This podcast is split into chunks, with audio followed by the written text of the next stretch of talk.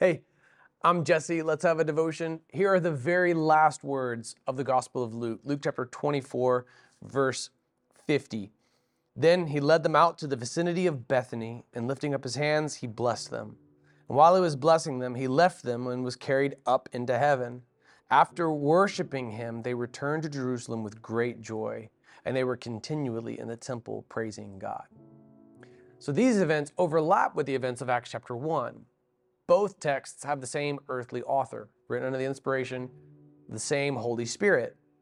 But verses 50 through 53, the final verses of Luke's gospel, elide much of the detail that's present within the opening chapter of the book of Acts. So they're promised this power from on high in verse 49. Look, I'm sending you, okay, those words are critical, what my father promised. As for you, stay in the city until you are empowered from on high. So they were told to stay put until they were empowered from on high. They would be sent the Holy Spirit. In the most epic game of tag team ever, the Son ascends and the Holy Spirit descends. And now the presence of God on the earth is the Holy Spirit. It was God the Father in Eden, it was Jesus, now it's the Holy Spirit present among his people. So he's like, I'm sending you, meaning I'm sending you the counselor. He had earlier said it would be better by far for him to leave them so that the counselor would come. And uh, he's sending them the Spirit, and then the Spirit would be their power from on high. They were told to stay in Jerusalem until that time. Well, guess what? That time came, Acts chapter 2 and Acts chapter 10. And now that time remains, which means that we're not to stay put in our own Jerusalems, if you will. We have received that power from on high. We have received that Holy Spirit. So the time is now to move on. So Jesus effectively was like a rabbi to the disciples and that he would tell the disciples to go and make disciples, like we saw in Matthew 28 18 through 20, means that they were no longer disciples, but rabbis. And rabbis go make other disciples. The multiplicative factor of evangelism is elemental to the growth of Christianity. When Christians do this, Christianity grows. When Christians don't do this, apart from a divine miracle of the Holy Spirit of God, Christianity is not going to grow. So God's able to do that. He can and He will. It's His prerogative. He has historically in the past. He is doing it in heavily concentrated Muslim countries, actually. That's pretty cool. But when Christians don't do this, we're disobedient because we've been told to go and make disciples. They received this power for this reason, right? That they are witnesses of these things and they are being sent what the Father promised, that they were to stay in Jerusalem they received power from on high, like we saw in the opening of the book of Acts. That power was the Holy Spirit, and now they're to be his witnesses in Jerusalem and Judea and Samaria and to the ends of the earth. So the multiplicative factor of Christianity was here from its very launching, and it's something that continues today.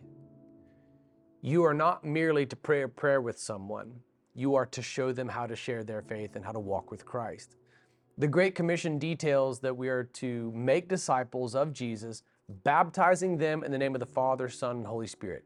The Redemption Church is here for you to help, help facilitate exactly that in the most beautiful baptism in the world, Lake Sammamish.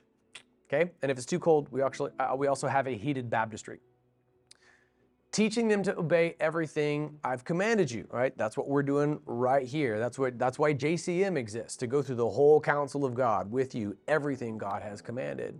Right? Knowing he is with us always, even to the very end of the age. That's been a basic theme of this whole series, Sacred Conversations. So when you do make disciples and you baptize them, we teach them everything that's been commanded. Guess what? Guess what that includes? Guess what one of those commands includes? The Great Commission. so it's not just a matter of someone praying a prayer with you, checking a box, and then you move on to the next. Rather, that person is now alongside you and they're making disciples.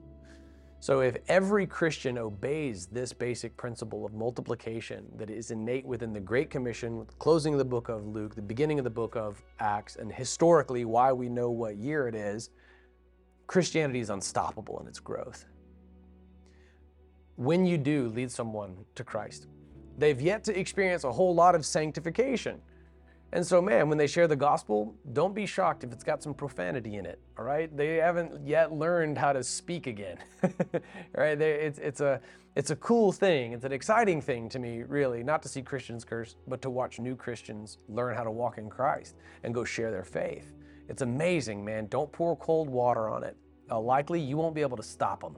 You won't be able to stop them. You ought not. Don't be condescending like, hey, you don't get this because you're a rookie Christian, but I'm a seasoned veteran and a pro at this. And what you really need is a healthy dose of bitterness every day. Like, no, they, they're more in touch with reality than you are, friend. Like, let them go. They're evangelizing in a fervor, and that's amazing and that's good. That's the way you and I ought to be, actually. May we all be a little bit more like freshly baptized seventh grade Christians who just can't stop talking about Jesus because they're right and we're wrong when we let opportunities pass us by all the time.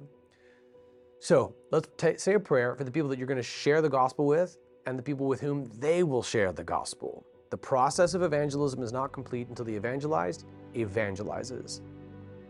Let's pray. God, thank you for what we've learned so far as we come up on the last couple of devotions in this series. I pray, Lord, for the Christians who have shared their faith for the first time and led someone to Christ for the first time. Wow, what an incredible, incredible honor in our lives to watch you save a soul from death to life forevermore right in front of our very eyes. We give you all the glory for it, Lord.